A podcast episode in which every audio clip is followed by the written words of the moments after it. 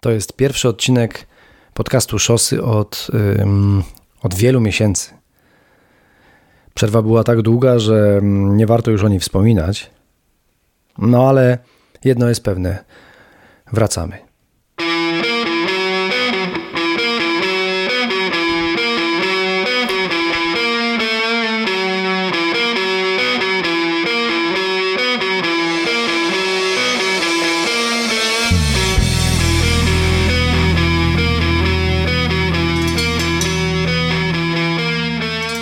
Nagrywam ten odcinek z wielką przyjemnością. Cieszę się, że do podcastu wracamy. Bardzo jest mi miło widzieć, że e, słuchaliście tych archiwalnych nawet odcinków przez całe 5 lat istnienia szosy. Mam nadzieję, że będziecie z przyjemnością wracać do kolejnych, do nowo powstałych. W tym odcinku będziemy rozmawiać z Pawłem Puławskim, który w lutym był na wyścigu w Maroku i opowiadał mi o tym e, w wywiadzie, który przeprowadziłem po jego powrocie. To się wiąże z, z artykułem, który również opublikowaliśmy w najnowszym numerze Szosy, więc macie tutaj szansę na naprawdę pełny obraz y, imprezy, która nazywała się, nazywa się Atlas Mountain Race i odbyła się w tym roku po raz pierwszy. Oczywiście jest to rzecz ekstremalna, ale Pico właśnie w takich rzeczach się lubuje. To posłuchacie. Y, jeśli mowa o wydaniu y, Szosy, o tym najnowszym numerze, to jest on już w sprzedaży i jest wyjątkowy z kilku względów. Po pierwsze, dlatego, że jest jubileuszowy, po drugie, dlatego, że nie ma tematu przewodniego, nie ma nawet napisu na okładce. Jak zobaczycie okładkę, to myślę, że zrozumiecie, dlaczego zdecydowaliśmy się niczego tam już nie pisać. Po trzecie, dlatego, że tam jest y, dużo y, ważnych i, unikalnych wywiadów. Ryszard Szurkowski, Michał Kwiatkowski razem z Michałem Gołasiem, taki wywiad w duecie bardzo fajny. Y, Jacques Stabliński. To są nazwiska, które rysują historię polskiego kolarstwa i kolarstwa światowego. I myślę, że samo ich wymienienie już może Was zachęcić do zajrzenia do tego wydania. Po czwarte, wydanie to jest wyjątkowe, ponieważ go nie wydrukowaliśmy, jest dostępne tylko w wersji cyfrowej. No, to się wiąże ze stanem pandemii, który obecnie mamy. Y, wszyscy prenumeratorzy niech będą spokojni, macie dostęp do tego wydania y, bezpłatny, czy jakby w ramach swojej prenumeraty. Co więcej, wasze prenumeraty przedłużamy o ten jeden numer, tak abyście nie czuli się poszkodowani. Y, mam nadzieję, że to jest w stanie zrekompensować rozczarowanie, jeśli odczuwacie e, rozczarowanie brakiem papierowego wydania. My też za nim tęsknimy, ale woleliśmy tym razem się powstrzymać przed drukiem i nie podejmować tego ryzyka na, na wielu frontach. Przechodzimy do materiału nagranego przed, no mówię, półtora miesiąca temu. On nie nawiązuje do, ten wywiad nie nawiązuje do, do pandemii, no bo jej jeszcze wtedy nie było, więc może jest trochę oderwany od rzeczywistości mm, i nieaktualny, ale myślę sobie, że to może nawet dobrze, bo tej rzeczywistości to mamy wszyscy aż nadto. Y, posłuchajcie. Dzisiaj jest ze mną Pico, który dopiero co wrócił z Maroka, bo wziął udział w Atlas Mountain Race, w pierwszej mm, edycji tego wyścigu. Mm, no i postanowiliśmy porozmawiać o tym y, w towarzystwie mikrofonu. Piko to jest Paweł Puławski. Tak mówię, używam ksywki, bo zakładam, że możecie go znać, ponieważ pojawiał się już na łamach szosy i na naszych Facebookach, bo wiele nas z Pawłem łączy e, i jakoś nam się drogi przeplatają. E, no mimo to jednak, gdybyście go nie znali, to przypomnę, że Piko jest po pierwsze e, twórcą, założycielem, współwłaścicielem firmy kurierskiej wrocławskiej, wrocławscy kurierzy rowerowi. Jest y, organizatorem wyścigu Race Through Poland. Jest ultrakolarzem, jak to powiedzieć, jak ty, jak ty o sobie mówisz? No niektórzy tak mówią, ale to nie jestem pewien, czy aż tak można to zdefiniować. Eee, no, po części może tak, ale takim trochę samozwańczym, co? No, y, w ogóle samo, samozwańczym i samowystarczalnym. Tak, to tak. słowo ultrakolarz mm, tak tradycyjnie kojarzy się bardziej chyba, mi przynajmniej, kojarzy się właściwie nie wiem jak to powiedzieć, ale z takim jeżdżeniem typu Świnoujście, Bieszczady, Trochę y, tak. że jest raczej, że jest support, prawda? Mi też się bardziej to kojarzy z takim... Po prostu, że długi dystans. Ultra z ramem. Tak, albo ram. Długi dystans, mhm. raczej wsparcie. Ludzie jadą jak, mhm. jak takie, jak, jako element zespołu, chociaż mhm. wiem, że w tych wyścigach niektórzy jadą bez wsparcia też, tak. więc trochę to skomplikowane. Chodzi o to, że w przypadku tego, co ty robisz, to chodzi, ważny jest też ten element self-support, bikepackingu, takiej właściwie turystyki w wersji, wersji sportowej. W wersji wyścigowej, można powiedzieć, tak. nie? Hasło Transcontinental Race pewnie jest takim kluczem do, do, mhm. do, tego, jak to opisać. No więc, bo ja cię przedstawiałem. Kurier, organizator wyścigu mhm. y, i i zawodnik w, biorący udział w takich właśnie wyścigach jak Transcontinental Race i inne. Nie potrafię nigdy przypomnieć sobie nazwy tych twoich wyczynów z Australii, z Anglii. No, Może trochę tego było. Indian Pacific Race z Australii, e, Transatlantic Way Race z Irlandii, e, mm, teraz niedawno też w Anglii All Points North. To jest ten, który wygrałeś. Mhm, tak. Mm, no, no i teraz pierwszy raz taki bardziej offroadowy wyścig, ten Atlas Mountain Race. No właśnie. Mm, no właśnie, czy, czy offroadowy, powiedz, yy, czy spodziewałeś się, jak bardzo offroadowy on będzie? to dosyć istotne. No, e, wiedziałem, że będzie offroadowy, ale nie spodziewałem się, że będzie aż e, tak bardzo górski. Mhm. Można powiedzieć. Jakieś no, elementy enduro, tak? E, czy takie prawdziwe mocne MTB, jazda po wielkich kamieniach, e, podnach rzek, e, jakichś mm, przepaściach, przez które chyba można by było które można by było pokonać chyba na takich tych rowerach, kurczę, nie wiem do końca jak ta, jak to się nazywa ta Mm, dyscyplina, ale jest taka dyscyplina, że chłopaki tak skaczą na rowerach, co nie? No, jest wiele takich e, No, że tak z miejscu skaczą i tam przeskakują na przykład do góry. A, trial. Tra, trial. tak, tak, no. tak. To tam w sumie trialowcy by sobie dobrze poradzili na niektórych elementach tej trasy nawet. E... No to trochę inny y, świat, do którego jesteś przyzwyczajony, bo twoje mhm. dotychczasowe wyjazdy, wyścigi, trasy i cokolwiek to były jednak rzeczy o charakterze szosowym. No tak. gravelowym, ale raczej. Delikatnie gravelowym, no, delikatnie tak no. naprawdę. No. Głównie... Czyli może zróbmy jeszcze takie, mhm. taki, taki, taki wstęp. Po pierwsze to złamałeś sobie biodro, tak? Czy kość biodrową. No bardzo poważnie się uszkodziłeś na mhm. zeszłorocznym Transkontynentalu. Tak. W związku z czym jeszcze niedawno byłeś tu u nas, chodząc o kulach, byłeś w trakcie intensywnej rehabilitacji i mhm. mogę się założyć, że jeszcze jesteś w trakcie tej rehabilitacji. Że pewnie... No, tak, jeszcze jestem. Otóż tak, to pół roku temu złamałem e, szyjkę kości udowej. E, zresztą na wyścigu. Tak. No. I mimo to zapisałeś się na wyścig w Maroku, no bo po prostu mm, czułeś, że jest ci to potrzebne, jak się domyślam, y, i pojechałeś. Mhm. Y, jest to to wyścig, który miał swoją pierwszą edycję, więc nie wiadoma. Wzięło y, w nim udział 180 osób. 180 osób, czyli całkiem sporo, jak na, mhm. jak na imprezę po raz pierwszy rozgrywaną, chociaż jest to mniejsze grono niż w przypadku y, tych największych imprez, prawda? No tak. tak. Czyli taki to powiedzmy jest, To jest stosunkowo frekwencja. dużo, szczerze powiedziawszy, ale nie jest najwięcej. Mhm. Zwłaszcza biorąc pod uwagę to, że to jednak się odbywa w Afryce, trudniej mhm. tam dojechać, zdecydowanie wyższe koszty za, dla, dla, niż wzięcie udziału w takiej imprezie gdzieś w Europie. Mhm. Trasa wyznaczona tym razem y, przez organizatora, czyli też trochę inaczej, nie taki typowy self-support, w którym się y, samemu ten przebieg y, trasy ustala. Mhm Natomiast elementem y, y, niezmiennym było to, że nie, mo nie mogłeś liczyć na wsparcie. Zresztą mhm. nie wiem, kto by miał go ci tam udzielać, bo nikt tam z tobą nie pojechał, prawda? No tak. Byłeś sam. Jakkolwiek, tu dodajmy, nie byłeś jedynym Polakiem, prawda? Nie. Była dosyć było spora grupa. Razem ze mną było czterech Polaków. E, jeszcze był e, taki Łukasz, który też jechał solo i dwóch chłopaków, e, którzy jechali w parze. No właśnie. E, mhm. To tak a propos tego wsparcia, ale w sumie to nie wiem.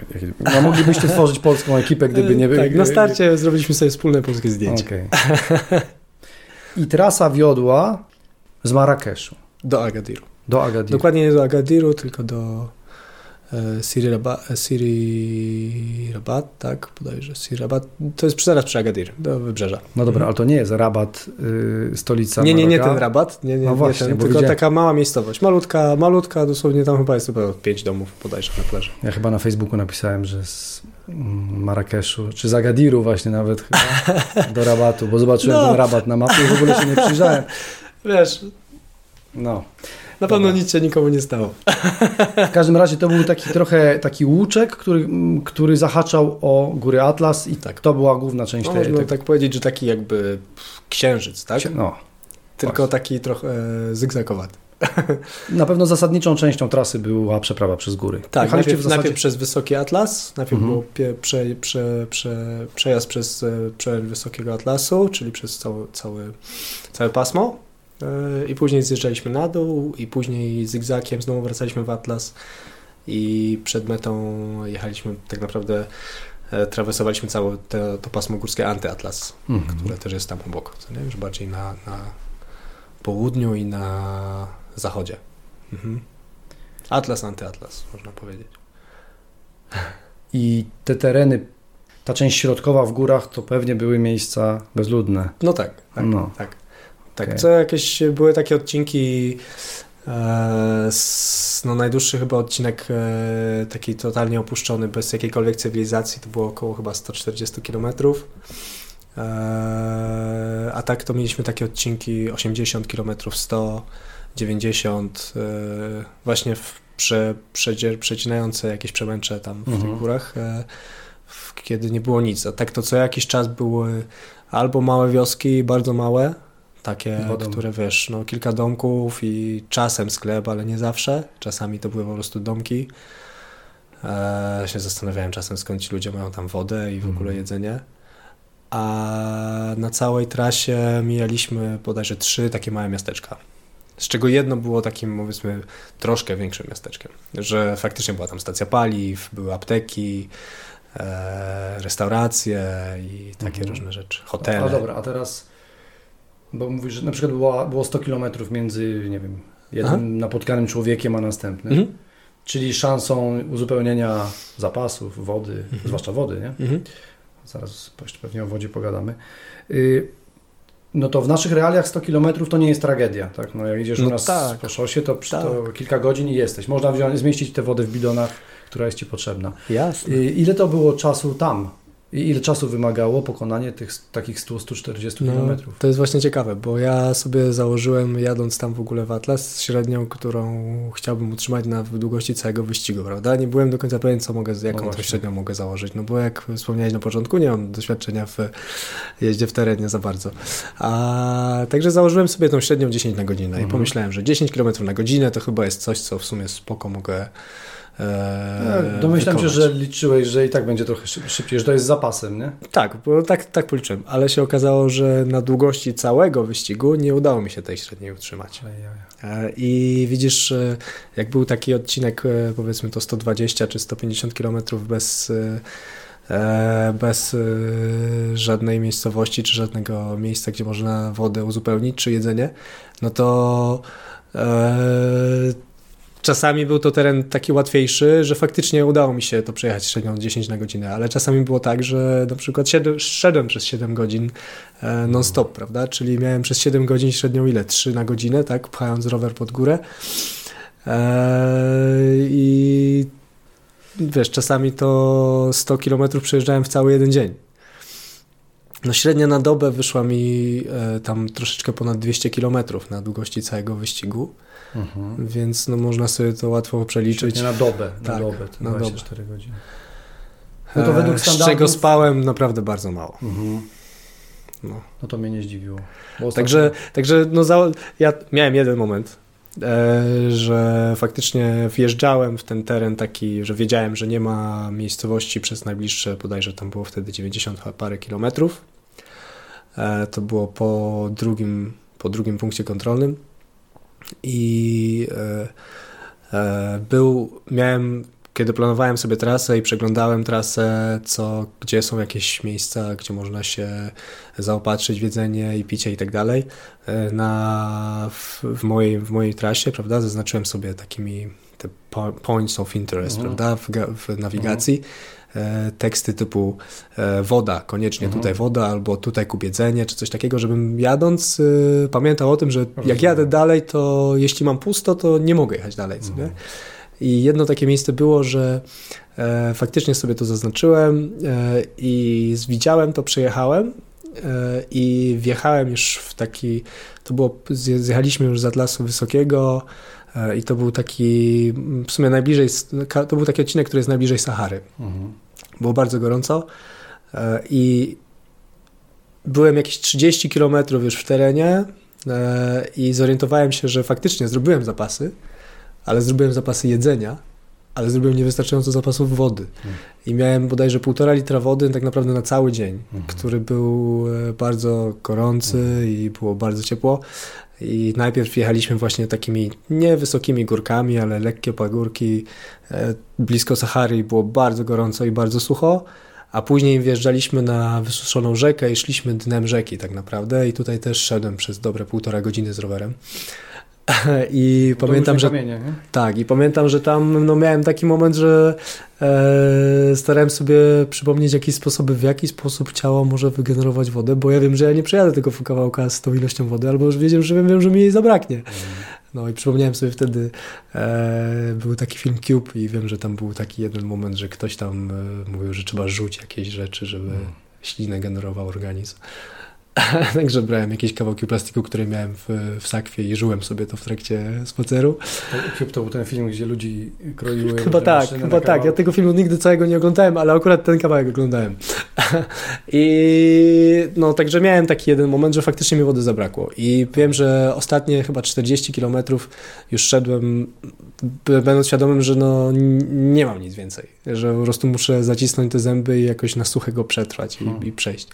I się ściemniało i ja dopiero wtedy, gdy się ściemniało, wyszedłem na asfalt i miałem jeszcze 20 km do, do wioski. No to nie brzmi w ogóle zachęcająco. No trzeba bardzo uważać tam. No. No, trzeba było bardzo uważać i to był jedyny moment, kiedy ja faktycznie zawaliłem. E, poza tym e, nie miałem żadnego problemu, bo mhm. bardzo uważałem na, na, na, jeśli o to chodzi. Miałem zapasu miałem litr wody w bukłaku, litr wody w bidonie i jeszcze miałem e, taką zwijaną butelkę, którą jak wiedziałem, że jest e, dłuższy, dłuższy odcinek, to po prostu napełniałem wodą, żeby mieć dodatkowy litr. A, to fajne. Ale mogłeś ją zwinąć? Mogłem sobie ją zwinąć w rulonik i, i mieć albo w sakwie, czy tam w, nawet w tylnej kieszonce, prawda? Skąd oni w ogóle mają wodę? Tych suchych e, rejonach? Wiesz co, no tam y, wszędzie po sklepach jest butelkowa woda. Po prostu? A, tak. Czyli nie, że ze studni brałeś wodę? Ty... Mhm.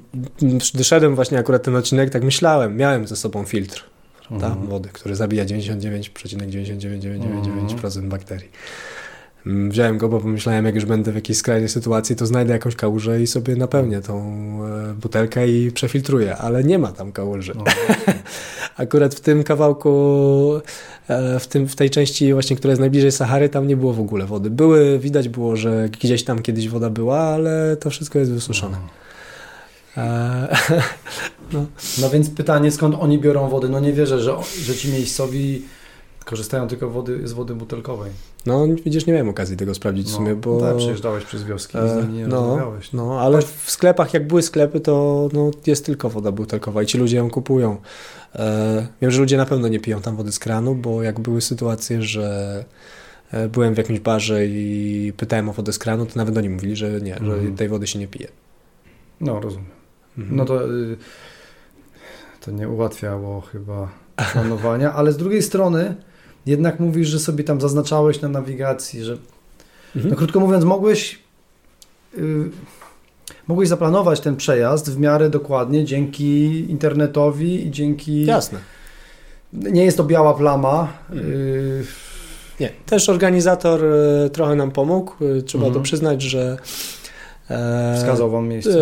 E, tak, przy, udostępnił trasę i zaznaczył na pliku GPX gdzie na 100% jest sklep, który działa. Mhm. Także my mieliśmy trochę ułatwioną sprawę, jeśli chodzi o planowanie. No ale wszyscy otrzymaliśmy to samo, co nie? Także tutaj jest taka, taka różnica. No ale jednak to nie było e, nie było aż takie to nie była aż taka sytuacja, że jechaliśmy totalnie na pustą kartę, mhm. prawda? Że wiesz, że totalnie wszystko odkrywałem samemu. Fakt, też zoomowałem wszystkie te wioski z, w Google mhm. Street View i też sprawdzałem, klikałem tam na Google'ach, gdzie, które są otwarte i tak Czyli dalej. przygotowanie wyglądało podobnie jak do każdego innego tak, wyścigu, w którym tak. Bierzesz, tak. bierzesz udział. Jak ja jechałem kiedyś w takim podobnym wyścigu przez Maroko, to y, nie mieliśmy wyznaczonej trasy, a może mieliśmy, ale i takiej nie było widać, więc wszystko jedno. Ale wtedy nad nami latał helikopter hmm. co jakiś czas. Hmm. Na wypadek, gdyby jednak zobaczyli, że ktoś już leży uschnięty i, i, trzeba go reanimować. A wy nie mieliście takiego zaplecza, więc to naprawdę hmm, było... Helikoptera nie było, ale organizator Czyli naprawdę się postarał. Jeździli za wami trochę? Nie, tylko... Znaczy był sam, były trzy samochody e, team, te organizatora, hmm. organizatora, tylko że one nie jeździły za nami, bo organizator się bardzo starał, żeby jednak ten duch, element tak. bycia samo, samemu, self-supported, żeby, tak. żeby to było, żeby nie, żebyśmy nie mieli za plecami co chwilę fotografa, który za mną biega i robi na zdjęcia, bo to zniszczy w ogóle mhm. całą przygodę. Ale na starcie powiedział nam, że na całej trasie są trzy samochody, każdy z nas miał nadajnik spot mhm. i tam był przycisk SOS i spoty były w ten sposób zaprogramowane, że jeśli kliknie się SOS, to e, osoba kontaktowa, pierwsza osoba kontaktowa to jest organizator i druga osoba kontaktowa to jest e, osoba, która jechała po trasie i była w karetce. Była karetka na mhm. długości całej trasy przeznaczona dla wszystkich zawodników. Nikt nigdy tego nie nacisnął, z tego co wiem. Bo to jest tylko sygnał, że jest problem, nie, tak. to nie jest komunikacja, tylko taki... Sygnał, gdzie jest problem, wysyła e, tą e, lokalizację. Mhm. I ten. Także mieliśmy jakieś tam zaplecze organizator widać się troszkę, e, no obawiał się, że jednak to jest dziki teren, w sensie taki opuszczony i że no, no wiadomo, nie chciał, żeby komuś coś się stało. No to powiedz o tej samotności na marokańskiej pustyni. Tylko poprawię ten mikrofon. Mhm. Chyba zjeżdża trochę, nie? Mhm. Okay. No bo mówisz, że szedłeś 7 godzin z rowerem. Rozumiem, że nie raz. No. Szedłeś z rowerem. Zresztą poka pokazałeś te podeszwy butów, to zupełnie no, zjedzone. Szedłem sporo. Tak, więc sporo. szedłeś i wiem, że też szedłeś sam mhm. i szedłeś w nocy. Mhm. Zresztą nieważne, czy szedłeś, jechałeś w nocy, chodzi mi o to, mhm. że miałeś okazję zaznać samotności mhm. na, na tym odludziu. To mhm. opowiedz, jak to jest. E, kurczę, no jeszcze w pierwszej połowie wyścigu e, Powiem Ci, że ciężko mi było ją poczuć, bo startowało 180 osób, trasa jest wyznaczona. Gęsto było. Było gęsto, mhm. tak, było gęsto. E, tak naprawdę pierwszej nocy, do pierwszej nocy zawsze był ktoś albo za mną, albo przede mną, niedaleko. A zdarzało Ci się, przepraszam, z kimś y, jechać obok? Tak, jasne. Zdarzało się nieraz y, zjechać z jakimś innym zawodnikiem, że chwilę sobie porozmawialiśmy i tak dalej. To pierwszy dzień był taki bardzo nasycony mhm. takimi elementami. Eee, a ja też pierwszego dnia nie chciałem jakoś gnać i tak naprawdę wszyscy się obawiali jakiegoś wielkiego ataku, bo pierwszy dzień to było 200 e, km i tam mieliśmy 5500 w górę na mhm. pierwszych 200 km. To był bardzo, chyba największy, jeśli chodzi o przewyższenia e, mhm. dzień. Bo tam wjeżdżaliśmy na przemysł 2600, z czego tak naprawdę końcówka to było wychodzenie, bo było bardzo stromo i kamieniście, a później schodzenie następne 5 km, bo tam mhm. była taka tam była taka droga, którą oni nazywają ośla droga, czyli tak naprawdę dla osiołka, a nie dla mhm. nikogo innego. Czyli po prostu kamień na kamieniu i e, nawet jeden Czech e, próbował tu zjeżdżać, miał enduro rower taki mhm. -huh. i wywalił się dwa Kopka? razy i mówi e, nie, nie pamiętam co za rower, ale każdy jechał tam Jan Kopka, który, z który też ze mną jechał w Maroku. Tak? nie, to nie był on. To nie był on. No. Chyba nie, chyba nie, bo to był taki młody chłopak. A to nie. E, ja go kojarzę, bo to jest zawodnik, który jeździł też różne inne wyścigi, ale nie pamiętam teraz jak ma nazwisko. Ale w każdym razie jechał na, zjeżdżał na takim enduro rowerze i się dwa razy wywalił tam.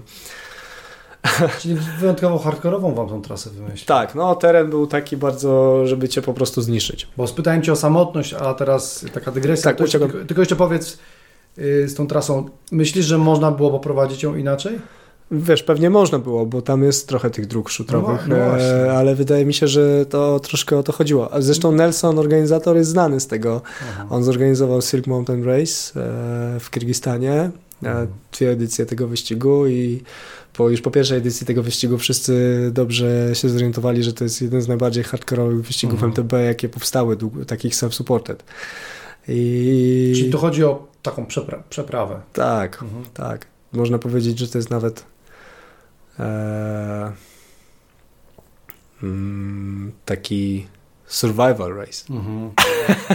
Nie? To jest chyba bardzo, bardzo daleko odchodzi od takiej ogólnej szosowo-gravelowej Chyba idei, tak, która trochę tak. zwykle nad nami gdzieś trochę tak. wisi, panuje. Trochę tak. Okej, okay, ale wróćmy do tej samotności. Tak, tak. no i tak mówię, po pierwszym dniu, tak, dokładnie, po pierwszym dniu, e, ale gdy już przyszła noc, no to wiesz, już się zaczęły robić sytuacje typu, że tam ja, ja cały czas jechałem, całą w sumie pierwszą dobę jechałem non-stop e, i już się zaczęły sytuacje takie, że ktoś tam się zatrzymuje, już widzę, że ktoś tutaj zjeżdża w bok, rozkłada sobie biwi, mhm. później te światła znikają, później widzę gdzieś tam tylko daleko, daleko jakieś światełko, a gdzieś tak koło trzeciej, czwartej rano już nie ma nikogo, tak naprawdę.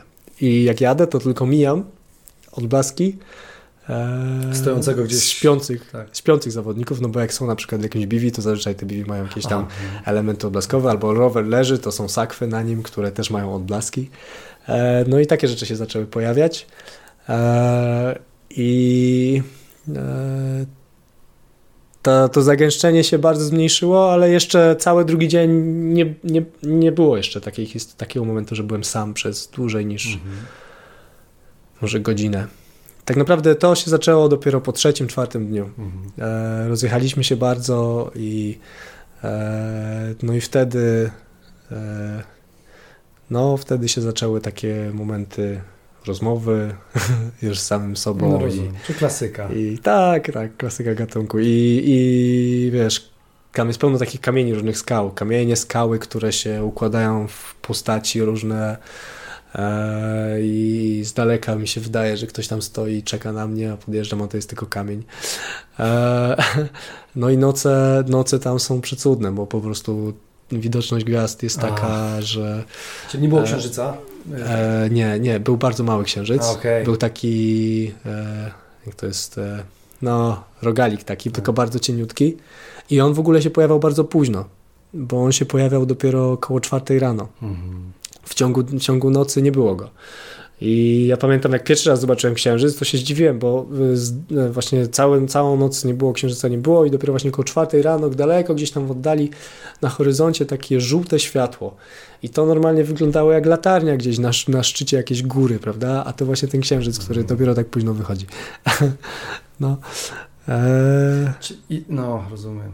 To takie marzenie, zobaczyć niebo w pełnej krasie nie, za, nie za zaburzone światłami miasta. No właśnie, właśnie. Jak, jak... ktoś yy, nie wiem, ze słuchających te, tej audycji yy, mieszka na wsi, to może nie mm. wie o czym mówimy, ale jak mieszkasz w większym mieście, no to jest no naprawdę... No tak, tak. Okej, okay. a spotkałeś tam jakiegoś wielbłąda, czyli były jakieś tak, zwierzęta, tak? tak? Miałeś, miałeś to powiedz o spotkaniach na trasie, skoro już... Eee, no wielbłądy spotkałem dzikie, to było w ogóle super że e, wielbłądy sobie tak po prostu chodzą. Mi się wydaje, że one były dzikie, chyba że po prostu Może. nie tak wypasają jak e, owce gdzieś w Szkocji, że po prostu sobie biegają po, po tych górach i później ktoś je zbiera. E, no, ale fajne to było, bo jak pierwszy raz zobaczyłem właśnie wielbłąda, to akurat on stał na drodze. E, i tak w poprzek. Nie za bardzo wiedziałem, jak mam się zachować z tym, bo czy można podejść do takiego wielbłąda, czy nie. Mhm. No, no i ale jakoś tam podszedłem tak z boku, trochę tak z, z, z, z kosa, no i e, on się przesunął i mnie puścił. No i dużo było wielbłądów. E, I dużo było e, surykatek, które biegały. No. I to też było spoko, bo, ale to było w drugiej połowie wyścigu. Ich było więcej dużo i e, co było fajne, że one tak uciekały przed, przede mną, przed nami pewnie, przed innymi też. E, uciekały do przodu, zatrzymywały się, obracały się do tyłu i prostowały się tymi głowami, bo nie no. tak jak z tego filmu no. Timon i Pumba, nie? Się tak prostuje, się tak patrzył. Eee, jak ja ruszałem dalej, to z domu Aha. uciekał dalej. Nie? Także ich było bardzo dużo. A takie mniej przyjemne zwierzęta? widziałem przykład? kilka pająków. Mhm. W sumie pająków sporo po nocach widziałem i to były fajne pająki, bo one tak e, w ogóle z takimi świecącymi oczkami bardzo, nie? Mhm. Pewnie dlatego, że miałem czołówkę i mhm. wiesz, patrzyłem po tak. ziemi i odbijało się to światło w, ich, w, w oczkach tych pająków, ale to takie małe niebieskie pająki, nigdy takich nie widziałem. E, w ogóle zauważyłem je dopiero trzeciej nocy, co też było niezłe, bo zanim je nie zauważyłem, to jak się kładłem, to tak tylko się owijałem folią, no, folią NFC i, i jakoś się nie za bardzo przejmowałem. No wiedziałem, że tam coś jest, ale myślałem, że może to jest zima i, i nie będzie tak strasznie. Mhm. Ale odkąd zobaczyłem te pająki, no to i węża jednego, który mi przeszedł przez drogę w ciągu dnia, taki dość duży, e, to zacząłem wchodzić do śpiwora z e, siatką, z tą moskiterą. Nie? A, czyli masz taki sprzęt. Mam, mam to jeszcze jest... po Australii mi zostało, wiesz, mhm. no tamtąd na pewno. moskitiera, no po prostu śpiwór, który ma moskitiery ze sobą, że zapinam się e, od góry i, i, no i to jest szczelne, co nie? Nic, się, mhm. nic się nie dzieje. A jeszcze jak mam czapeczkę i daszek, e, to jak leżę na, wiesz, głową do tyłu, to ten daszek e, tą mhm. moskitierę jakoś tam od, od, oddziela od, od głowy okay. czy od nosa i można spać. No to odkąd to zobaczyłem te pająki właśnie i tego węża, to zacząłem spać w tym, bo tak wcześniej no, miałem chyba szczęście. No, a tak, to jeszcze ze zwierząt, no co, no też jestem pełno owiec, prawda, bo tam są pasterze. Mhm. E, I kozy też wypasali. I w razie czego mogłeś zabić owce i wypić jej krew. to nie tak. Żebyś miał survival. I bardzo dużo psów. Nie? Już tam bliżej, jak były jakieś Aha. miejscowości, to psy takie bardzo biedne psy. Nieagresywne w ogóle. Miałem jedną historię z agresywnym psem, który gdzieś w ogóle z kosmosu się pojawił w środku nocy i za mną się mnie przyczepił i po prostu no, zszedłem z roweru, prowadziłem go i tylko przechodziłem z lewej na prawą, w zależności z której strony ten pies e, do mnie podchodził. Nie wiem w ogóle, gdzie to było. To było gdzieś w środku e, w środku jakiegoś kamieni, jakiejś kamienistej drogi. No wiadomo. No i tak się nie dało jechać. I to była jedna taka nieprzyjemna historia z psem. Ale tak to psy były takie bardzo no, wybiedzone, naprawdę w strasznym stanie. Aż szkoda. Mhm. Aż szkoda tych psów. No i ze zwierząt to chyba tyle tak naprawdę. A ludzie? E, ludzie wszyscy są bardzo mili. Było na, no, kurczę, można się ich przestraszyć, mhm. bo jak na przykład wjeżdżam do jakiejś malutkiej wioski gdzieś naprawdę w, wysoko w Atlasie, co nie, no to ci rodowici barberzy, tak, oni mają takie, chodzą w takich... Chyba bar... Mm. W kapturach. Nie, chyba się nie mówi barberzy. Nie? Wydaje mi się, Barber że tak. to taki od brody. No, no, no, no. no. Berberzy. Berberzy. Berberowie. Berberowie. Berberowie. Tak. Berberzy. Sprawdzę w Google. W każdym razie, rodowici Marokańczycy. Barberzy. oni, oni chodzą w takich kapturach, w ciemnych ciuchach, nie? Jak trochę to wygląda jak taki Ku Klux Klan, nie? I wjeżdżam do takiej wioski i siedzi takich czterech gości i patrzą się na mnie, ale tak naprawdę są mega wbluzowani, mega mili. Niektórzy mówią po francusku, większość z nich mówi po francusku. Eee, po angielsku zdarza się, że też ktoś coś mhm. może powiedzieć. Eee, w sklepach wszyscy są bardzo, bardzo, nie wiem, no, pomocni, ale też, no wiadomo, płaci się za to, że jest się białym. Mhm. Podwójną cenę. Tam, eee, to, to nie jest jakieś mało popularne miejsce, jeśli chodzi o turystykę wszelkiego rodzaju, więc on, nie byliście tam pewnie jakoś specjalnie zaskoczeniem dla mm, miejscowych. Kurczę, wydaje mi się, że były takie miejscowości, że byliśmy. Tak? No, mhm. były miejscowości, że w ogóle był taki szok, co to jest. I zwłaszcza dzieci. Mhm. Bo tam też było dużo dzieci i w ogóle dzieciarnia też się zbiegała dookoła nas. Jak była jakaś malutka wioska, gdzie jest jeszcze szkoła, to już w ogóle... E, no, Przybijałeś piątki. Tak, przybijaliśmy piątki i a czasem też uciekaliśmy przed dziećmi, bo była jedna taka wioska, że i to wszyscy na nią narzekali, że dzieciaki kamieniami w nas rzucali, co nie? Eee, ale też szczerze powiem, jestem przekonany, że w takich już większych troszeczkę miejscowościach ci Marokańczycy e,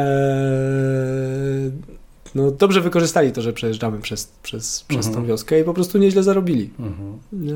Bo Wszyscy, jak tylko był jakiś sklep, to oczywiście się zatrzymywali w tych samych sklepach. I jak ja byłem tam, powiedzmy, nie wiem, na tym 20 miejscu, to już byłem 20 rowerzystą, który tu przyjechał i kupił butelkę wody, Coca-Colę, jeśli była, jakieś, wiesz, cztery ciastka, czekoladę i co tam się działo. Także dla nich to w ogóle wow, nie? Dokładnie. To były takie historie, że ja przejeżdżałem i yy, w życiu bym nie wiedział, że na przykład popra- to było w nocy, to było, to było zresztą to było pierwszej nocy. E, w życiu bym nie wiedział. Wiedziałem, że wjadę do, takiej, do takiego małego miasteczka, które się nazywa Imasin. Wiedziałem, że wjadę w nocy. A to było miejsce, w którym powinienem się zaopatrzyć, mhm. E, bo następny odcinek to było następne 90 km bez niczego. Co nie? No i ja tak trochę na ryzyko pojechałem tam, bo wprawdzie kupiłem trochę więcej wcześniej, we wcześniejszej miejscowości, ale wiedziałem, że na pewno mi nie starczy jedzenia, żeby pokonać następne do 90 km, ale pojechałem trochę tak ryzykownie. Pomyślałem, no może coś będzie tam w nocy otwarte, co nie? Mhm. I zanim dojechałem w ogóle do tej wioski, jadę i z boku stoi Marokańczyk i macha do mhm. mnie, co nie? Stój, stój, stój. E, po angielsku w ogóle mówi. No ja się zatrzymuję i ten mnie prowadzi, mówi, że czy chcę jedzenie, czy jestem głodny i tak dalej. Ja mówię, jasne, że chcę jedzenie, oczywiście, no, idealnie. Do domu się wziął? I zaprowadził mnie gdzieś tam jakąś boczną uliczką i okazało się, że tam on ma taki malutki hotelik, okay. który sobie prowadzi e, i ma ugotowany makaron, i ma ugotowany ryż, i ma owoce jakieś i tak dalej, a w ogóle ja tam przychodzę i tam cztery rowery stoją, no tak. czterech już śpi, nie? Stanąłeś tam, czy pojechałeś? Nie no, zatrzymałem się, zjadłem od niego makaron. Nie, nie, nie, nie poszedłem sobie. Zjadłem makaron, wziąłem, kupiłem od niego dwa pomarańcze, zrobiłem sobie kanapki, miał serek jakiś homogenizowany czy coś. E, zapłaciłem mu i pojechałem dalej. I w życiu bym o tym nie wiedział, co nie, ale oni sami, sam wyszedł na ulicę i sam czekał na, e, na następnego jeźdźca, nie? No dla nich to, to był po prostu dobry biznes. Mhm. Musiałeś wziąć gotówkę, nie? Tak, tak, miałem ze sobą gotówkę, miałem około E, dwóch tysięcy e, tych e, diramów, tak? Tak. Okay. No to powiedz o sprzęcie. Mhm. Mm, pojechałeś swoim hultajem, który jest po prostu rowerem gravelowym. Mhm. Miałeś opony 38 mm i byłeś mhm. tam wyjątkiem, prawda? No tak, miałem chyba najcięższe opony ze wszystkich, którzy, którzy startowali. Wiem, że e, kilku zawodników miało, dwóch albo trzech miało 40 mm opony. Też spotkaliśmy się na mecie i mhm. czuliśmy się zbratani tym bólem. Eee, tak, kształt kierownicy typ roweru, że to jak baranek, to, to też... Tak, tak pojechałem na, na, typowym gravelu, czyli właśnie baranek, miałem lemontkę. I większość, a większość była na rowerach MTB? Czy nie? E, tak, wydaje mi się, że większość, na pewno więcej niż połowa, ale nie mhm. była jakaś duża większość, jeśli chodzi o kierownicę, mhm. prawda? Czy tam rodzaj roweru. Dużo ludzi było na, na rowerach gravelowych, z tym, że no jednak e, e, ci wszyscy, którzy byli na gravelach mieli szersze opony, mhm. czyli mieli to przynajmniej, wiesz, 2.0, 2.1. Mhm. Eee, I, no ale jednak duża, duża grupa zawodników i głównie ta czołówka to były proste kierownice, e, amortyzator z przodu, koła 29, e, niektórzy nawet, wiesz, full tak mhm. naprawdę, czyli pełny, amorty, pełny amortyzator. W sumie jechaliście przez góry. Tak. Więc rower górski był jak najbardziej na miejscu. No tak, tak, tak. Tutaj, wiesz, dużo było odcinków fajnych gravelowych, mhm. takich po jakimś ubitym piasku, mhm. albo lekkim żwirku, albo na, po jakimś takim fajnym szutrze. Dużo było takich świetnych odcinków, że no w życiu takich nie jechałem i miałem niezłą frajdę, mhm. ale niestety było też dużo takich kawałków. E, no nie spodziewałem się, że będzie ich tak dużo. Mhm. Jak czytałem Race Manual e, swoją drogą już po zapisie, e, no to nawet czytając Race Manual, no wiedziałem, że już mam przerąbane, bo wiedziałem, że nie zmieszczę większego do mojego roweru, mhm. Ale jednak jeszcze miałem nadzieję, że aż tak dużo tych kamienistych kawałków nie będzie, co nie? Ale się okazało, że jednak było ich bardzo dużo. nie no, to, to zdjęcie, co pokazałeś teraz w telefonie, to było dramatyczne. No, to, to, to, no, to, to akurat jakiś... był kawałek, właśnie ten, co szedłem 7 godzin, to była taka droga, nazywała się, e, to się nazywa Old Colonial Road Mhm. Czyli wiesz, stara droga kolonizatorów, tak? Czy Nie wiem. jakoś tak? Kolonialna. No? Kolonialna, dokładnie. Eee, I to jest droga już zapomniana, nieużywana, ale kiedyś nią właśnie przemierzali te góry Atlas. I tam no, było, my tą drogą wchodziliśmy, wjeżdżaliśmy z 1200 metrów na 2100, mhm. a po drodze były dwa mosty, które zostały w międzyczasie z biegiem czasu zerwane. Po Aha. prostu, wiesz, no, mm, droga zapomniana, e, ich już nie ma. I zrobiło się, zrobiło się z tego dwa, dwie po prostu przeprawy przez e, no, po prostu dwie skarpy, które były, wiesz, jedna 10 metrów w dół, mhm. druga z 15 metrów w dół. Także to był taki prawdziwy hike bike. Mhm. Taki, wiesz, z, no, można powiedzieć spinaczka z rowerem. No. No, a po drodze oczywiście cała ta droga była tak usypana takimi ostrymi kamieniami, że nawet jak próbowałem jechać, to e, no albo te moje 38 opony, wiesz, no nie dawały rady i e, po prostu się przebijały, co mhm. nie? Albo gdzieś tam mi uciekały i to się po prostu stawało niebezpieczne, bo z boku była przepaść 20-metrowa, mhm. droga szeroka na pół metra, mhm. pod górę, jeszcze ja na takim, wiesz, pełnym wymęczeniu, bo całą, cały ten wyścig próbowałem nadganiać moją pozycję niespaniem, mhm. no bo wiedziałem, że szybką jazdą nie jestem w stanie, więc po prostu doprowadziłem się do takiego stanu, że e, no po prostu jazda okazała się niebezpieczna i, i e, no i zdecydowałem, że wolę po prostu to przejść. No to jeszcze ten sprzęt. I jeszcze rower. Ile złapałeś kapci na całej trasie? E, kurczę.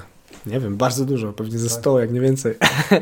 Miałem mleko, więc tam Aha. wiadomo, mleko zrobiło swoje ale po pierwszym dniu, jak e, wjechałem, wjechaliśmy, pierwszy dzień, pierwszy dzień jeszcze teren nie był taki zły, ale właśnie na drugi dzień, jak wjechaliśmy już taki teren, że te kamyki zrobiły się bardziej takie ostre i takie e, strasznie tnące te opony, mhm.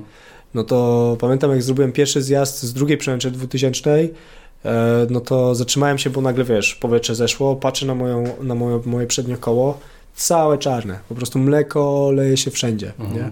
Od po całej długości obręczy, po bokach, pełno jakichś nacięć mhm. i tak mhm. dalej, co nie? I to był taki pierwszy moment, który mi sprzętowo właśnie dał w kość. I... Całe czarne czy całe białe, chciałeś powiedzieć? Czarne, no bo to mleko, wiesz, on białe na początku, mhm. ale później on, to się, zostają takie czarne plamy, co nie? A ten cały pył jeszcze, który jest Aha. i tak oblepia tą tak, tak, całą tak. oponę, co nie? I zrobiłem nawet zdjęcie tego koła wtedy, to naprawdę nieźle wyglądało. Mhm. I e, to z takich, takich przecięć było pełno, co nie? No ale kurczę, super. Pierwszy raz, e, znaczy ja też nie mam zbyt dużego doświadczenia z, e, z jazdą bezdętkową, mhm. także dla mnie to było też w ogóle super, coś nowego i świetnie się sprawiło. Jestem bardzo z tego mhm. zadowolony ale takich gum, takich dziur, których już nie mogłem, faktycznie mleko nie dawało radę, to mam chyba ze trzy. Mhm. Czyli tak naprawdę niedużo. I, ale to już zalepiałem tymi wąsami takimi, nie? Z, mhm. z, z, tego zestawu e, do łatania. Dętki miałeś ze sobą też? Miałem ze sobą dętki, ale bardzo chciałem, nie chciałem bardzo ich mhm. włożyć, także robiłem dwie. Nie. Robiłem wszystko, żeby tylko nie włożyć dętki i w sumie mi się udało. Włoży... I miałem też zapasową oponę. Miałem zapasową oponę w razie, bo stwierdziłem, że kurczę, no w razie jakiejś naprawdę poważnej awarii, niech mi rozetnie taki kamulec, no. wiesz, e, oponę z boku, no to nie mogę zostać gdzieś w samym środku gór Atlas, wiesz, bez, no. bez opcji awaryjnej. I wykorzystałem ją mhm. w Berlinie na lotnisku. W drodze powrotnej. Bo jak wysiadłem z samolotu, musiałem dostać się do, na przystanek autobusowy, tam, żeby przyjechać już autobusem do Wrocławia. No. I okazało się, że przednia opona już nie dała rady. Ale numer. To ty wziąłeś więcej rzeczy niż zwykle, bo jeszcze miałeś, yy, wiem jak, pamiętam jak się pakowałeś, to wziąłeś jednak te ciuchy na, na złą pogodę.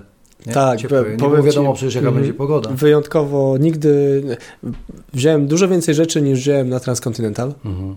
I ogólnie bardzo dużo rzeczy nie wykorzystałem mhm. z tych, których wziąłem. Naprawdę się przygotowałem na praktycznie każdą okoliczność. Tam mógł być nawet chyba minus 10 stopni, deszcz i śnieg i ja bym w stanie mhm. tam przetrwać, nie? A że tak nie było, no to trochę mój pech. Albo i szczęście, ciężko szczęście, stwierdzić. No. I tak dostałeś w ciry. No tak, ale w każdym razie no wiedziałem, już, już na starcie, już jak jechaliśmy, to wiedziałem, że mam za dużo rzeczy. Ale, ale wiesz co, powiem ci szczerze, że nie żałuję, bo, bo to też pokazuje, to, że zabrałem tyle rzeczy, pokazuje, jak bardzo nie wiedziałem, w co się pakuje, wiesz? Mhm. I taki... E, no bo nie wiedziałeś. No totalnie i to było w sumie fajne. To było, to było bardzo fajne. Są w górach naprawdę mogą się wydarzyć różne rzeczy z pogodą, więc Wszędzie, tak, wiesz, tak. wszędzie, gdzie idziesz. Tak, tak. Tutaj tak. No. Też y, druga strona jest taka, że organizator wymaga od nas, żebyśmy mieli. To było w e, mhm. tak zwany e, lista rzeczy, które musimy mieć ze sobą i to sprawdzali na początku, na starcie przy rejestracji, czyli śpiwór. E, tam napisane było, że musi być ekstremalnie do zera, ja miałem wprawdzie do dwóch. Mhm.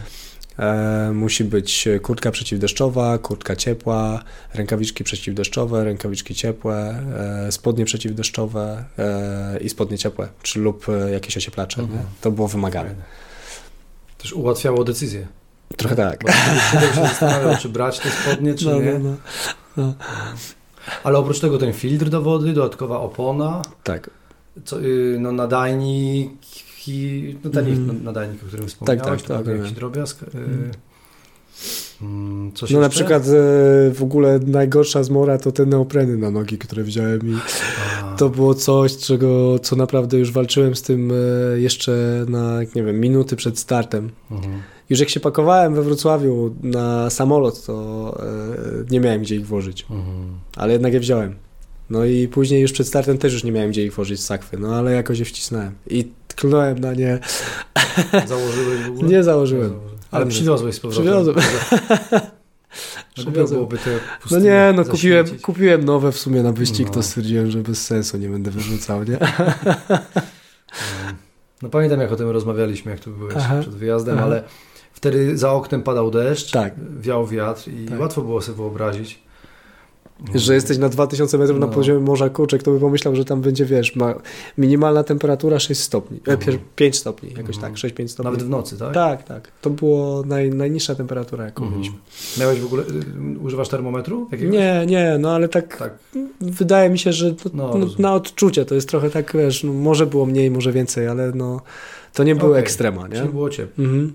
Też dobrze, mniej energii traciłeś na pewno. No tak, tak.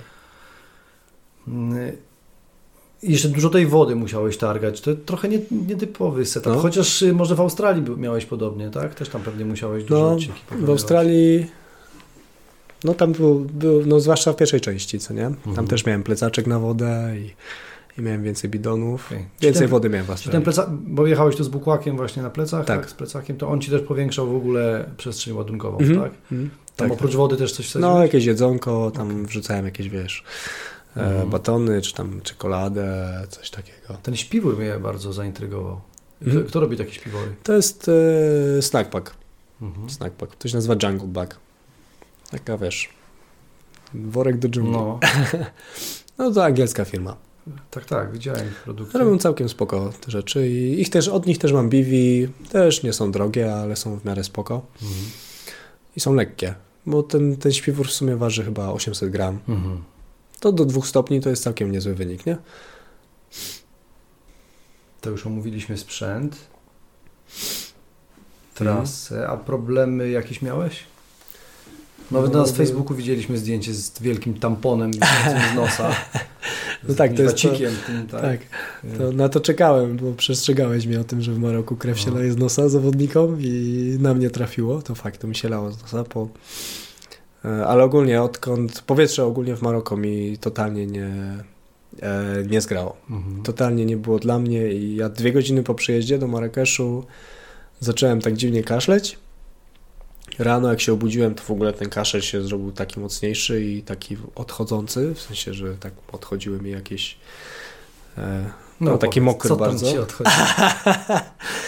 no i w dzień wyścigu to w ogóle herlałem już co chwilę i e, trochę się, trochę się martwiłem tym, ale stwierdziłem, że w sumie może nie wiem, może reaguję tak wiesz, na jakieś inne powietrze i coś i, i pewnie tak było właśnie, ale... Ja przecież jeszcze dziewczyny były chore przed...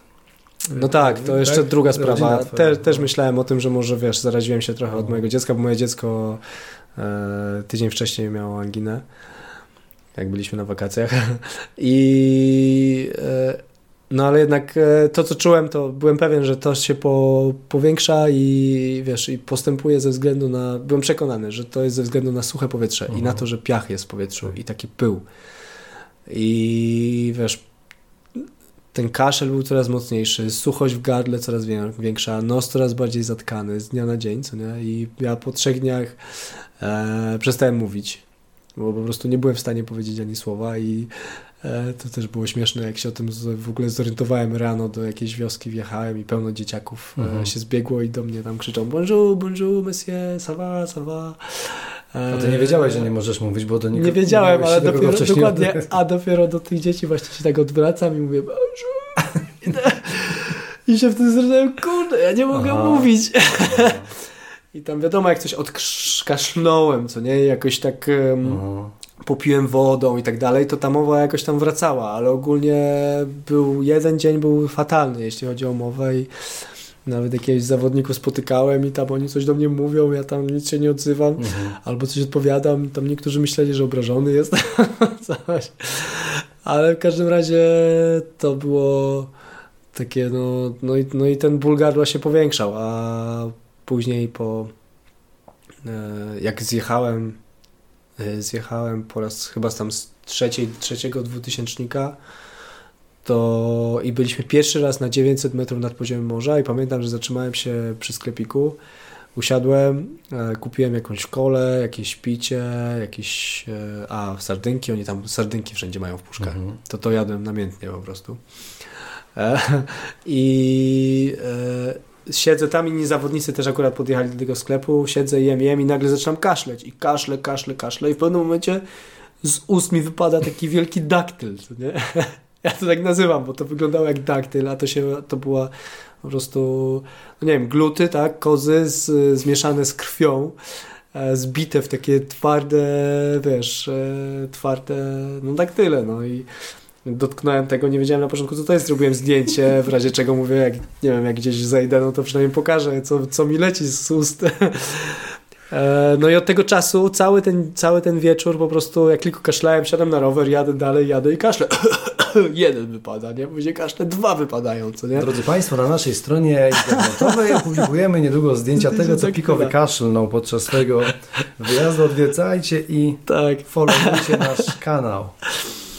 No, to było takie trochę straszne na początku, ale ja, ja sobie to od razu wytłumaczyłem, że to jest e, kwestia tego powietrza i mhm. nie przejmowałem się tym aż tak strasznie.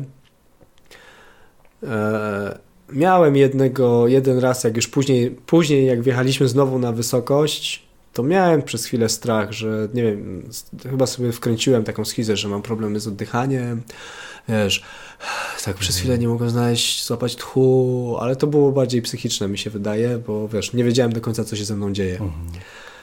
No, a jeśli chodzi o tą krew, no to, to też podobnie, to było później. E, był taki kawałek wypychu i tam nie był bardzo długi, może, może z 15-20 minut, ale to było w pełnym słońcu. W strasznie, strasznie mocnym słońcu, a tam słońce zazwyczaj jest, e, było takie najmocniejsze po 16. Mhm. Między 16 a 18 słońce tam tak jarzyło, że e, najlepszy to był chyba czas na, na odpoczynek, można powiedzieć, i na jakąś drzemkę. Ale w każdym razie ja tam zawsze cisnąłem, bo stwierdziłem, że wszyscy wtedy śpią, to najlepszy czas, żeby nadganiać. I zrobiłem ten wypych i pamiętam, był kawałek cienia i miałem tak zatkany nos, że mogłem oddychać tylko tymi ustami, ja już miałem dosyć tego oddychania ustami, bo mi bolało gardło od tego suchego powietrza i mówię, muszę sobie wyczyścić ten nos. Zatkałem, e, wiesz, jedną dziurkę, wysmarałem. Tak, wysmarałem jedną stronę, spoko. Jest, wreszcie no, nabrałem powietrza. Zrobiłem to samo z drugą, ale gdy to zrobiłem, to po prostu za kozami, jak z kranu wiesz, krew i to tak się leje po wszystkim, nie? Bidon cały we krwi, czapeczka we krwi. Ja tam nie wiem czym to zatkać. Zatkałem to najpierw palcem i tak trzymam, nie? I szukam w sakwie, miałem apteczkę. I tą apteczkę otwieram jakoś tą jedną ręką i już sobie robię ten e, tampon, tak? Mhm. Wyciągam ten palec i tu nagle dalej, jak z kranu. No i dopiero wypchałem tam tego tam, znaczy mhm. zrobiłem sobie tampon z mhm. bandaża taki sam po prostu. No, no i tak e, cały ten wieczór był taki. Wtedy byłem właśnie sam. W sumie nie spotkałem nikogo cały ten wieczór. I, Idealny moment. No i taki miałem. Nie byłem do końca pewien, co mam robić, bo Jak dawałem głowę na dół, no to czułem, że ta krew tam się zbiera. Jak mhm. dawałem głowę do tyłu, no to czułem, że mi spływa do gardła. Do gardła. I tak zacząłem się... Zało. No i się zacząłem zastanawiać, co, kiedy człowiek się wykrwawia, co nie? No. I czy ja powinienem się tym przejmować, bo wiesz, jestem gdzieś, kurde, no. A w takim nigdzie. tempie łatwo sobie wyobrazić, że tak litr no właśnie. Może pójść po, po, po 10 Nie do końca, dokładnie, nie do końca wiedziałem, no. co to wszystko ma, co to wszystko, do czego to może doprowadzić. No ale jakoś e, na początku postanowiłem, że będę jechał dalej. I jechałem przez chwilę i czy tam szedłem, jechałem, szedłem, jechałem. I jakoś się starałem e, za bardzo tym nie przejmować, ale jak później czułem chyba po półtora godziny czy dwóch, że cały czas ta krew mi jednak do gardła mhm. wchodzi, no to się zatrzymałem i znalazłem sobie takie miejsce w cieniu i rozłożyłem sobie tą folię i tam się pamiętam położyłem na półtora godziny. Mhm. I jak się obudziłem, tam trochę spałem, ale nie mogłem zasnąć tak naprawdę. To było takie bardziej leżenie z przewracaniem się ze spaniem i z myśleniem o tej krwi. Ale jak już e, po tym, po tym odpoczynku, no czułem, że jest lepiej, mhm. że tam ta krew tak się nie kotuje w środku. Ale zostawiłem ten tampon na następne dwa dni. I wyciągnąłem go dopiero właśnie w nocy, wtedy co szedłem te 7 godzin. Eee... To wracając do tego wstępu, kiedy próbowałem Cię przedstawić, tak, to Paweł jest ultra kolarzem. tak. Ultra w każdym znaczeniu tego słowa. No, coś no, dwa dni z bandażem w nosie. Hmm. Nie zazdroszczę. A ym, dobrze sobie wyobrażam, że od tego momentu przejeżdżałeś przez wioski zalane krwią. Yy, nie dlatego, że Ci leciała, tylko no Byłeś cały y, pobrudzony. Wcześniej, tak, wcześniej, tak, tak. Byłem pobrudzony, później ta krew, wiesz, się zbrudziła z pyłem i... Okay. Z takiego, ochronne. Tak, no. tak.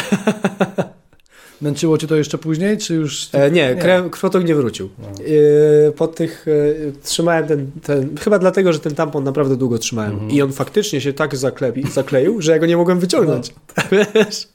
Dlatego mówiłem ci o tej wazelinie. No, no nie, nie, nie wziąłem tego. Tutaj zawaliłem zawaliłem. Tak, bo ja, ja, ja dodam, że kiedy y, właśnie, ja też kiedyś jechałem przez Maroko, tylko tak jechałem, że nawet nie wiem, gdzie jest rabat. Tak? Bo też, też gdzieś tam nas prowadzili po tych pustyniach jakimiś nawigacjami, ale faktycznie tam byłem, to y, to, co ty opowiadasz, to dokładnie się pokrywa z doświadczeniami mm. uczestników tamtej imprezy. Y, krew ludziom leciała z nosa notorycznie i obsługa wyścigu, bo tam to był wyścig etapowy, więc co wieczór spotykaliśmy się w jakiejś bazie no. i, i tam była, była, był pełen serwis, właściwie luksus można powiedzieć. Mhm. Y, I ta obsługa taka medyczna miała pełne ręce roboty, ale widać było, że oni są przygotowani, wiedzieli o co chodzi. I oni mieli właśnie gotowy zestaw, czyli taki tamponik, y, no wiadomo o jakim tamponie mówimy, takim zrobionym z bandaża. Tak. Y, zamoczony w wazelinie I on, y, ta wazelina po prostu nawilża śluzówkę, no o to chyba chodzi, Jasne. bo w ogóle ten problem z krwotokiem wynika z przesuszenia, przesuszenia. Y, śluzówki. Hmm. Więc ludzie z krwią lecącą z nosa to był standard, a później ludzie jadący z tymi tamponami sterczącymi, ja też to samo przerabiałem, no, więc jak no, no. zobaczyłem twoje zdjęcie na Facebooku, to wiedziałem, no, dokładnie. A druga rzecz, te kapcie, rzeczywiście myśmy łapali tam kapcie mm. na potęgę, Wtedy to bardziej były kolce z różnych roślin, które nam mm. się wbijały, a u Ciebie to raczej kamienie. Kamienie, ostre, tak. Które... Ale widzisz, druga końcówka wyścigu, ostatni dzień prowadził już nas przez tam bliżej właśnie wybrzeża Agadir. E, I tam faktycznie były takie ścieżki, ścieżynki, dużo już takie bardziej piaszczyste. I tam było pełno tych kolców. Tak. I faktycznie to, co ty mi opowiadałeś przed wyścigiem, pamiętam, że zwróciłem na to dokładnie uwagę, że o, to są chyba te kolce, o których o, mówiłeś, bo pełno ich było. I fakt nie miałem z nimi problemów, bo mhm. mleko robiło mleko super robotę, ale e, nawet dzisiaj czyściłem sobie oponę i wyciągałem te kolce z niej. Mhm. No, wyciągałem te kolce z niej, bo, bo po prostu tam są. Tak, czyli Maroko to wazelina, tamponik i dużo mleka. Tak. No, jeszcze masz kaszel. Mam kaszel no. i w ogóle chrypkę i mam gardło cały czas zniszczone, wiesz, mam te... No chyba jest po prostu przesuszone na maksa. Na maksa nie? Ile razy spałeś? Ile, może inaczej, ile dni w ogóle zajęło Ci przejechanie trasy, mm. która miała, mm. dodajmy, około 1200 km? Niecałe, 1000, 1150 km. Mm. E, przejechałem to w 5 dni e, i byłem na mecie koło godziny chyba 16, tak? Z tego co pamiętam? Czy 18? Nie, już się ściemniało, około 20. no to jak wyjechaliśmy o 9 rano i, i chyba 11 czy 12 godzin, coś mhm. takiego, 5 dni i 12 godzin około. Musiałem zobaczyć na kartę przejazdu, mam gdzieś to zapisane. To Ale mniej więcej. Jak ja jechałem to Poland w twoim, Aha. to też 1200 km chyba przejechałem w 5 dni. Pani jechałem przez pustynię. No, no, w każdym razie... no, właśnie, no właśnie, więc pytanie numer dwa to w takim razie ile razy spałeś na tym odcinku? E, spałem e, trzy razy. Spałem trzy razy. Pierwszą noc to była druga noc wyścigu. Mhm.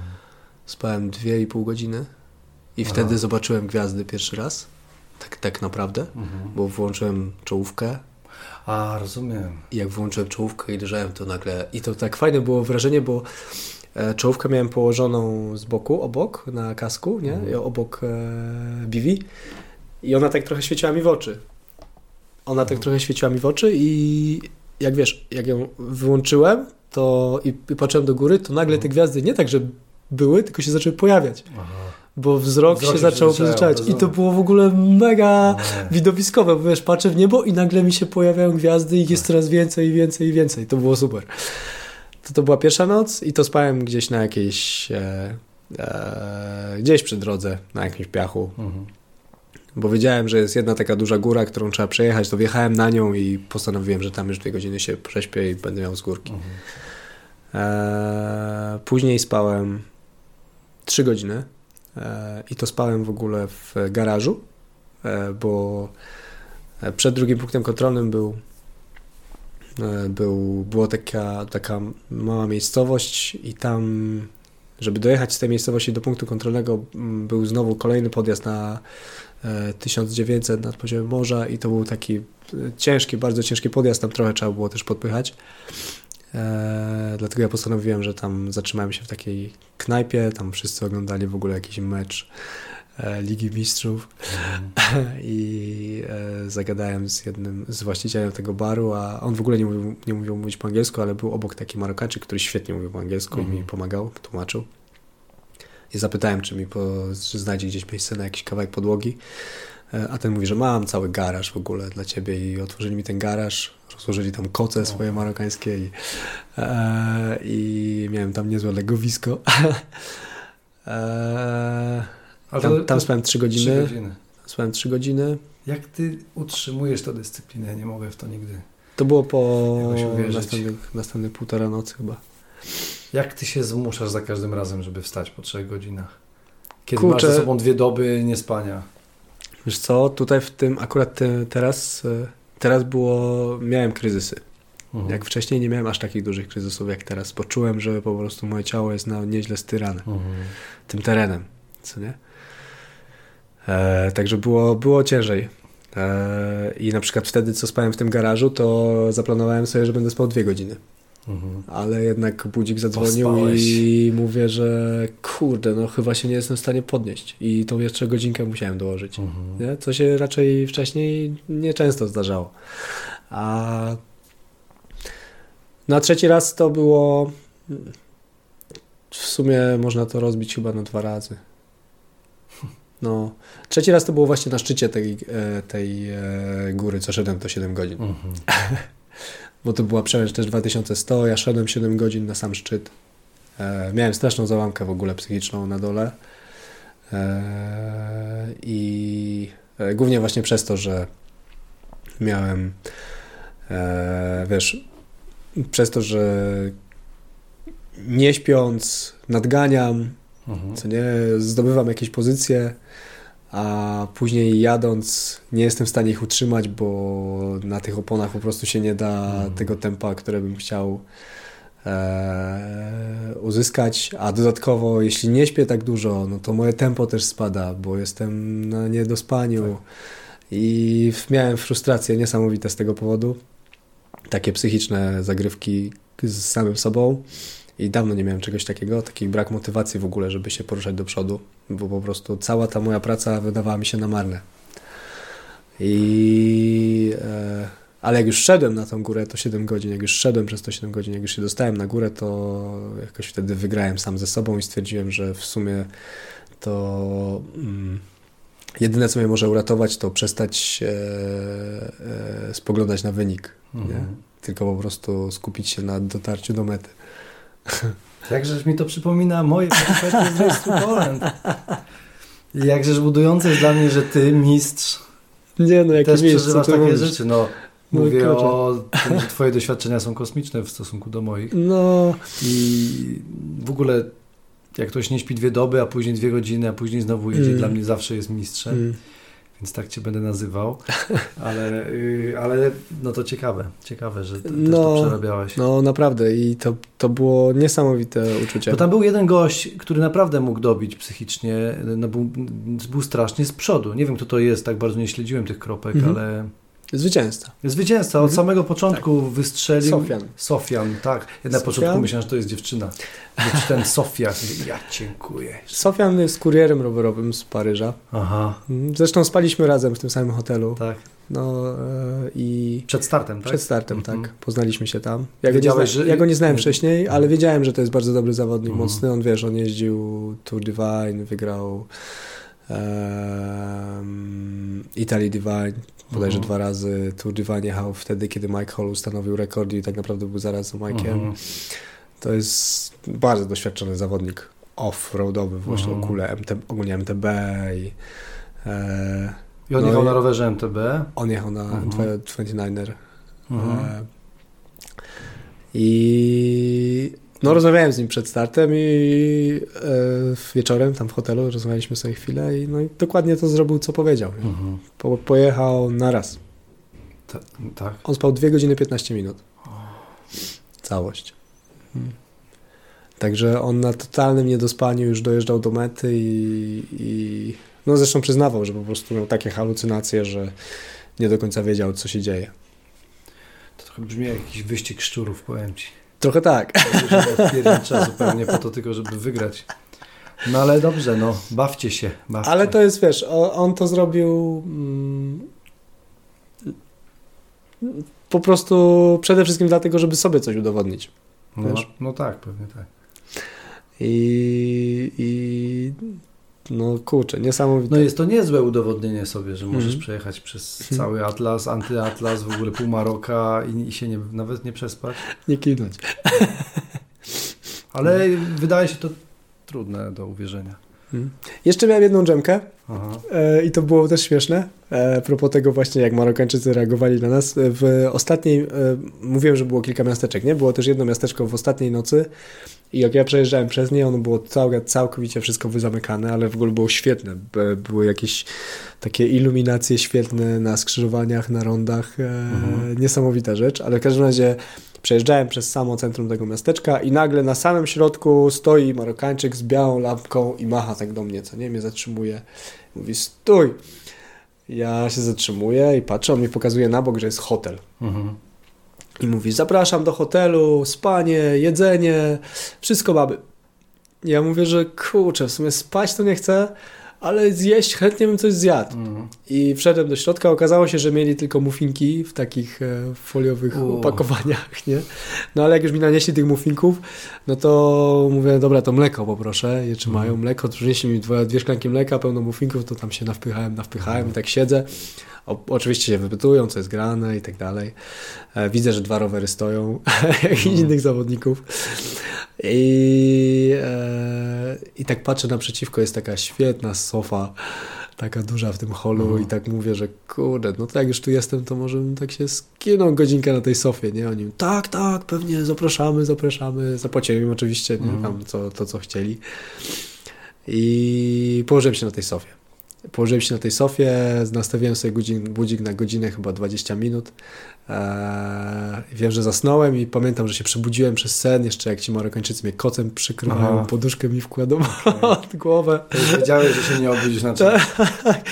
I e, to, co pamiętam, to to, że mnie wstrząsa ktoś ręk, e, rem za ramię i ja otwieram oczy, a właśnie ten chłopak, bo to taki młody chłopak był na recepcji, e, on mówi, musisz wstawać, musisz jechać, bo właśnie ktoś przejechał.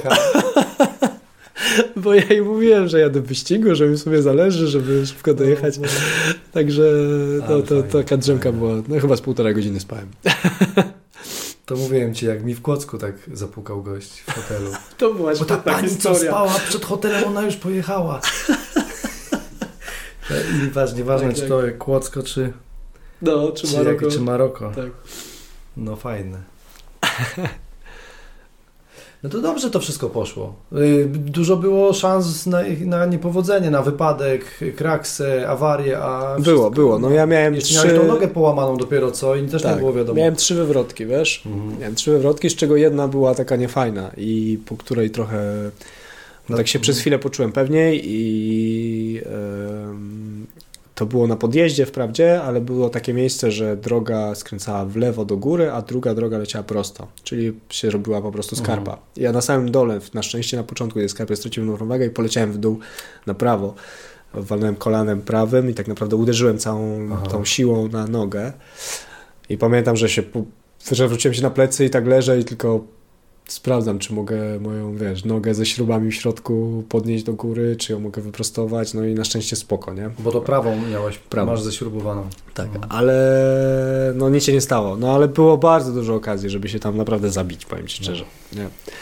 Bo teren był taki, no hardkorowy. No i najlepsze na koniec co, żeby jeszcze nas dobić, Madzia e, jakieś 500 metrów przed metą do mojej, do mojej Madzi dzwonię, Jestem już, zaraz będę. Myślałem, że zadzwonię zawsze przed metą. Lubię zadzwonić przed metą, bo jak już dojeżdżasz na metę, to wiesz, tak. zawsze jest impreza i tak dalej, nie ma czasu na telefony. Dzwonię 500 metrów przed metą, że już jestem, dojeżdżam, yy, za chwilę będę. A Macia, no wreszcie, czemu tak długo te ostatnie 4 kilometry jedziesz, co nie? Mhm. Czemu wy wszyscy tak powoli jedziecie, nie? Mhm. Ja mówię, Madzia, bo ostatnie 4 kilometry to jest spacer przez plażę. Czyli po prostu się nie da jechać. okay. I a ona mówi, o ja, a my myśleliśmy, że e, to dlatego, że wszyscy są tacy zmęczeni. a tam po prostu... Też na tym zmęczeniu iść przez plażę to... No, a po prostu nie da rady jechać, wiesz, no masz koło w piachu okay. prawie do połowy. Czyli 4 km musieliście 4 iść km z sprzętem. Tak, i wychodzisz 500 metrów przed metą e, na asfalt. Mhm. Czyli kolejny dowód na to, czy potwierdzenie tego, że na ten wyścig warto rozważyć opony o szerokości bardzo dużej. Tak, koniecznie. Chociażby ze względu na ten y, y, plażowy spacer. Tak. Tak, to byś jakbyś miał takiego jakiegoś plusa, B plusa, to byś przejechał pewnie. Pewnie tak. Jeden koleś mnie przegonił tam, tak. to prawda. No. I, to, I później mnie przepraszał. Przepraszam cię, że tak przebiegłem koło ciebie, ale byłem taki zdesperowany. Bo jak już prędkość, to, tak, chciał, tak, to tak. chciał jechać. No. No fajnie, a i co była klasycznie impreza na mecie? Tak, tak. Ludzie na siebie czekali. Tak, było super na mecie, było dużo, dużo. No ja byłem bodajże 30 któryś, nie pamiętam który mhm. dokładnie, ale po pierwszej 30. E, także sporo ludzi już tam było. No i wiadomo, no fajnie, przyjeżdżasz, wiesz, wszyscy biją brawo. E, wszyscy się schodzą, jeszcze jacyś znajomi tam byli moi, bo dużo ludzi znałem z tej listy startowej, z innych wyścigów. E, I no oczywiście piwo, e, bo było piwo specjalnie dla mhm. nas tam, mimo że nie ma tam w Maroku piwa, bo to przecież no tak. kraj, w którym się nie pije piwa, ale tam dla nas mieliśmy z podlady, mogliśmy kupić piwo. No i jedzenie, nie? Jedzenie. I tam w sumie spędziłem na mecie e, no prawie trzy dni, dwa i pół dnia. Mhm. No, Pijąc piwo. No trochę piłem piwo, trochę nie mogłem, bo to gardło po prostu mnie tak no tak bolało, że wiesz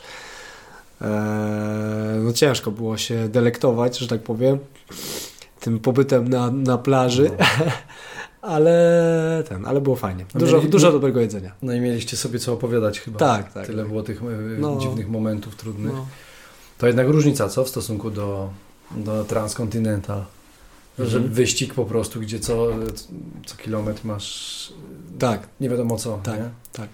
No tutaj pod tym względem to jest e, E, jadąc taki wyścig, e, o wiele bardziej się deklarujesz mhm. na to, że e, możesz być naprawdę sam. Mhm. Nie? To, tą samą wystarczalność mi się wydaje, o wiele bardziej się deklarujesz w takim wyścigu, przy, w, przynajmniej w takim terenie mhm. w, opuszczonym, no bo no, no jednak co no, Transcontinental jest świetny i nie, nie jestem w stanie powiedzieć, czy jest trudniejszy, czy nie, mhm. bo to jest całkiem inny wyścig, co nie? To nie w tym sensie to mówię. Tylko, inny dystans. Tak, tak. Tylko inna psychika w ogóle działa. Tak. Ale jeśli chodzi o tą taką dostępność, to No kurczę, no wiesz, zawsze możesz sobie sprawdzić, czy na mapie w telefonie, czy nawet jak masz zepsute telefony, to... Gdzie jest najbliższy bankomat, stacja benzynowa? Chociażby, nie? Albo przystanek, dworzec, miasto i tak dalej, nie? Ale tutaj, tutaj po prostu nie ma tych punktów, natomiast gdyby były, to byś sobie mógł sprawdzić, bo internet, jak mówiłeś, Jasne. Yy, tak, był, tak, nie? tak, tak, tak. Też to, to akurat to było super. Internet, ja kupiłem sobie kartę SIM e, marokańską przed startem, Marok Telkom mhm. i kupiłem sobie 10 giga internetu, tam za jakieś grosze i ten, i internet był wszędzie. Im wyżej, tym lepiej działał. Mhm. Także ja zdjęcia Madzi wysyłałem e, jak tylko mogłem. Mhm. No to zerknijcie sobie na, na Pika e, profil na, na Facebooku, nie? Najwięcej Na Facebooku, na Instagramie. Na Instagramie. Mhm. My też tam co, parę razy coś udostępniliśmy. Fajne są te zdjęcia twoje, mhm. pokazują klimat. Organizator ma też świetne foty. No i udało mi się Pika mówić, żeby mm, jakoś spisał te swoje wspomnienia. Yy, więc Was zapraszam do numeru marcowego.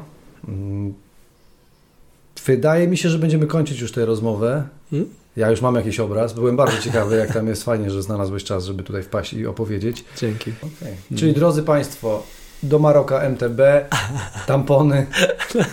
Co tam jeszcze mówiliśmy? Yy, dużo mleka. Dużo mleka. I raczej śpiwór z moskitierą. Aha, koniecznie. Chociaż to nie jest udowodnione. Być może byłeś zbyt zapobiegliwy. No nie wiem, co to były za pająki, wiesz? No. Nie wiem, czy tam są skorpiony. E, są ponoć, no tylko że śpią w zimie. Okay. Ale to chyba aż tak wysoko tam pewnie nie wychodzą, bo to mi się wydaje, że bliżej Sahary. Tak czy inaczej, z moskitierką. Tak, tak. tak. Natomiast nie trzeba się obawiać przez brak internetu, więc spokojnie tak. Te streamy mogą iść Jasne. na bieżąco. Piko, powiedziałeś o fajnej y, przygodzie, pięknej. Już nie jakoś sobie to niebo cały czas teraz wyobrażam, jak rozmawiamy. I trochę się poczułem, jakbym tam był. Bardzo dziękuję za rozmowę. Powodzenia w tym roku i w następnych. Trzymaj się. Dzięki bardzo.